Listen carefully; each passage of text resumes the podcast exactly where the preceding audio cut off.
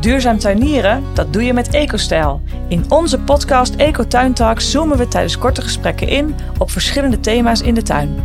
Zo kun je binnen no time jouw kennis over ecologisch tuinieren bijspijkeren. Hey Sosjan, uh, heb jij veel kamerplanten? Heel veel. Hoeveel is heel veel? 20, 25. Ah ja. Ja, dat is wel aardig. Ja, Ja, als ik eh, een kamerplant koop en mijn man staat ernaast, dan zegt hij... Alweer een Waar ga je die nog zetten? ja, ja, ja. ja, ja. Heb je niet een soort one-in, one-out principe afgesproken? Nee, dat nee. nog niet. nee. Nee, ik, eh, ja, ik kan me wel. Ik denk dat ik er wel misschien wel 50 heb. Oh, Ja. echt meen je dat? Ja, we hebben echt geen stukje vensterbank meer. En ik heb nu zelfs ook adoptieplanten. Oké. Dus eh, we, hebben, we hebben buren die zijn eh, naar Zweden vertrokken. En eh, die hebben een aantal ja, planten bij ons gestald. Tot ze Ja. terug zijn. Hele mooie planten. Maar ja, het blijft maar doorgaan. Ja, het is belangrijk dat je zijn leven houdt natuurlijk. Ja, dat doe ik mijn best voor. Ja, dat doe ik mijn best voor, ja. Nee, ja, dat is heerlijk, kamerplanten. Het is misschien wel een leuk, eh, leuk onderwerp. Ja, zeker. Ehm, we kunnen natuurlijk daar heel lang over praten. Hè, want er zijn heel veel onderwerpen die we kunnen aanraken voor kamerplanten. Maar we gaan beginnen met eh, iets waar ik zelf wel gefascineerd door ben. Hoe kan een kamerplant overleven in een pot? Mhm.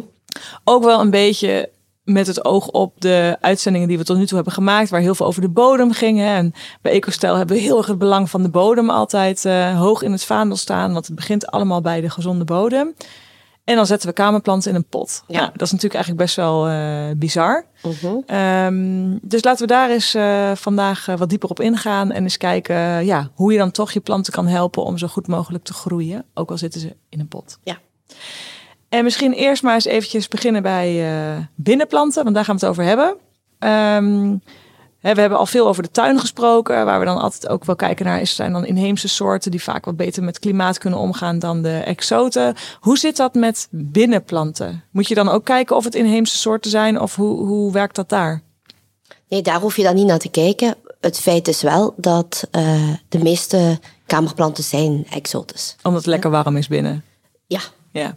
Eh, en van oudsher is zo vanuit de geschiedenis zijn die planten eigenlijk eh, naar hier gekomen door eh, ja, de rijken die dat gingen reizen, die planten meebrachten, dat dan eh, brachten naar de, eh, de arboretums Ja. die dat we hadden, de- waarbij dat in warme kassen die planten werden bijgehouden. En dan geleidelijk aan zijn ze zo, naarmate dat vroeger waren de huizen donker, kleine raampjes, koud, hè, met de kachel waarbij het warm en koud werd. Ja, geleidelijk aan is dat allemaal een beter klimaat voor, voor planten geworden. En zo zijn ook al die planten geleidelijk aan in de huiskamers geïntroduceerd. Ja. Dus exotische, de kamerplanten zijn meestal exotische planten. En dat merk je ook wel in die zin ja, dat het allemaal planten zijn die over het algemeen veel behoefte hebben aan licht, aan warmte en aan water. Ja. Op eh, een aantal uitzonderingen na. ja. Eh, En tilt dan kunstverlichting ook of moet het echt zonlicht zijn? eh, het moet zonlicht zijn. Ehm, want kunstverlichting is een ander, een ander spectrum van, eh, van licht. Dus op een kunstlicht gaat een, nog niet het kunstlicht wat wij in onze huiskamers hebben. Ja. En je hebt wel licht waarmee dat je planten kan laten kweken. Ja. Eh, maar kunstlicht, eh, daar kweek je geen, daar doe je geen fotosynthese mee. Nee, nee, nee. Oké. Oké, helder. Hey, en, ehm, en wat is eigenlijk de rol van planten in een huiskamer? Ja, dat is een goeie. Eh, in die zin dat... eh, ja, daar is heel veel over, over eh, onderzoek over gedaan ook wel. Ehm, en dan zijn er een aantal dingen die dat daar uitschieten. Dat is enerzijds luchtvochtigheid. Hè? Dus waarom zet je kamerplanten in een, in een kantoorruimte bijvoorbeeld? Of in, Ja. eh, eh, 's winters in een ruimte, in een woonruimte omdat ja, je een natuurlijke uitdroging van je lucht krijgt, eh, wat dan eh, uitdroging van je huid en droge ogen geeft. Kamerplanten kunnen, nee, doen dat. Kamerplanten verdampen, dat hebben we in eerdere Ja. af. Door de huidmondjes in de door bladeren. De huidmondjes, goed zo.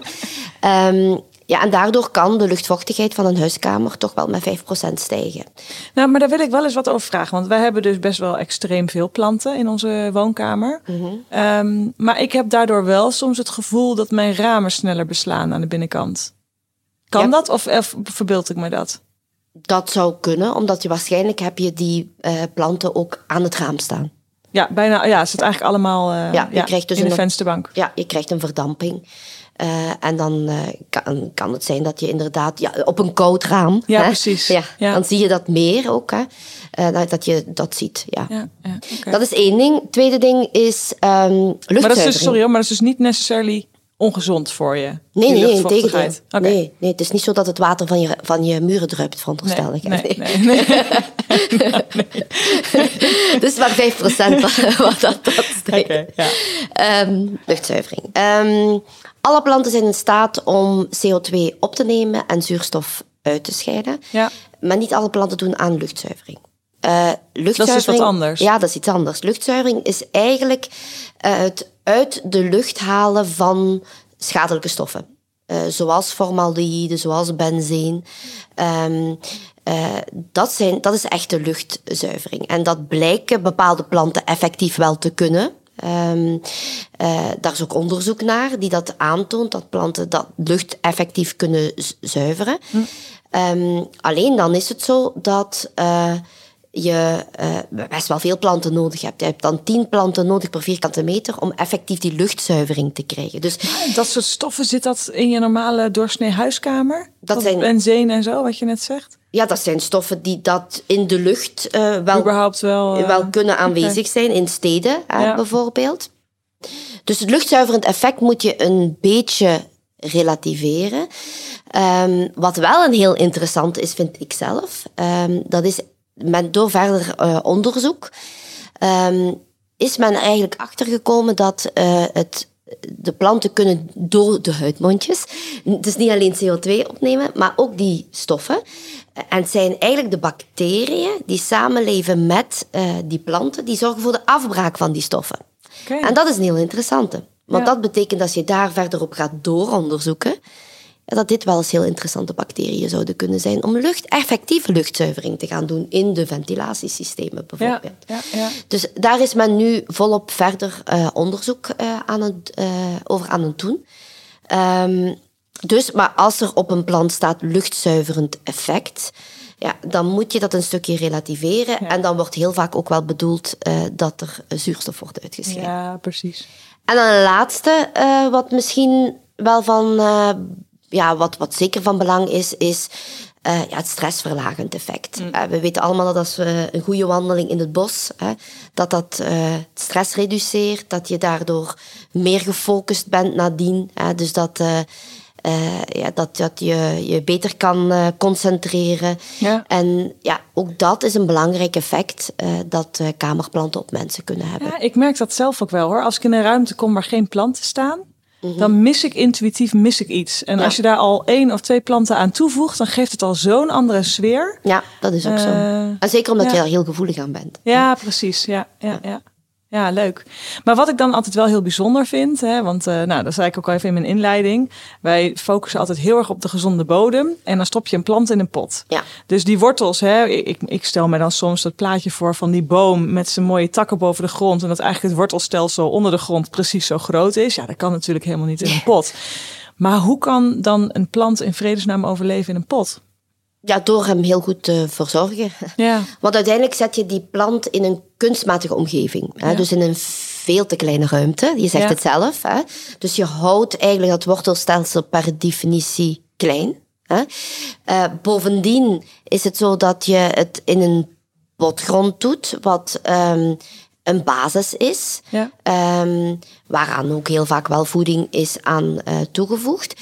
Maar eigenlijk is het niet zo dat de plant daar zelf heel veel kan manipuleren om zijn situatie in orde te maken. Een plant kan overleven omdat hij aan fotosynthese doet. Dat hebben we eh, al eerder gezien. Hè? Dus Ja. hij kan effectief met het zonlicht ehm, en met de CO2 en het water wat hij opneemt, kan hij, kan hij energie maken. Daarmee kan hij groeien.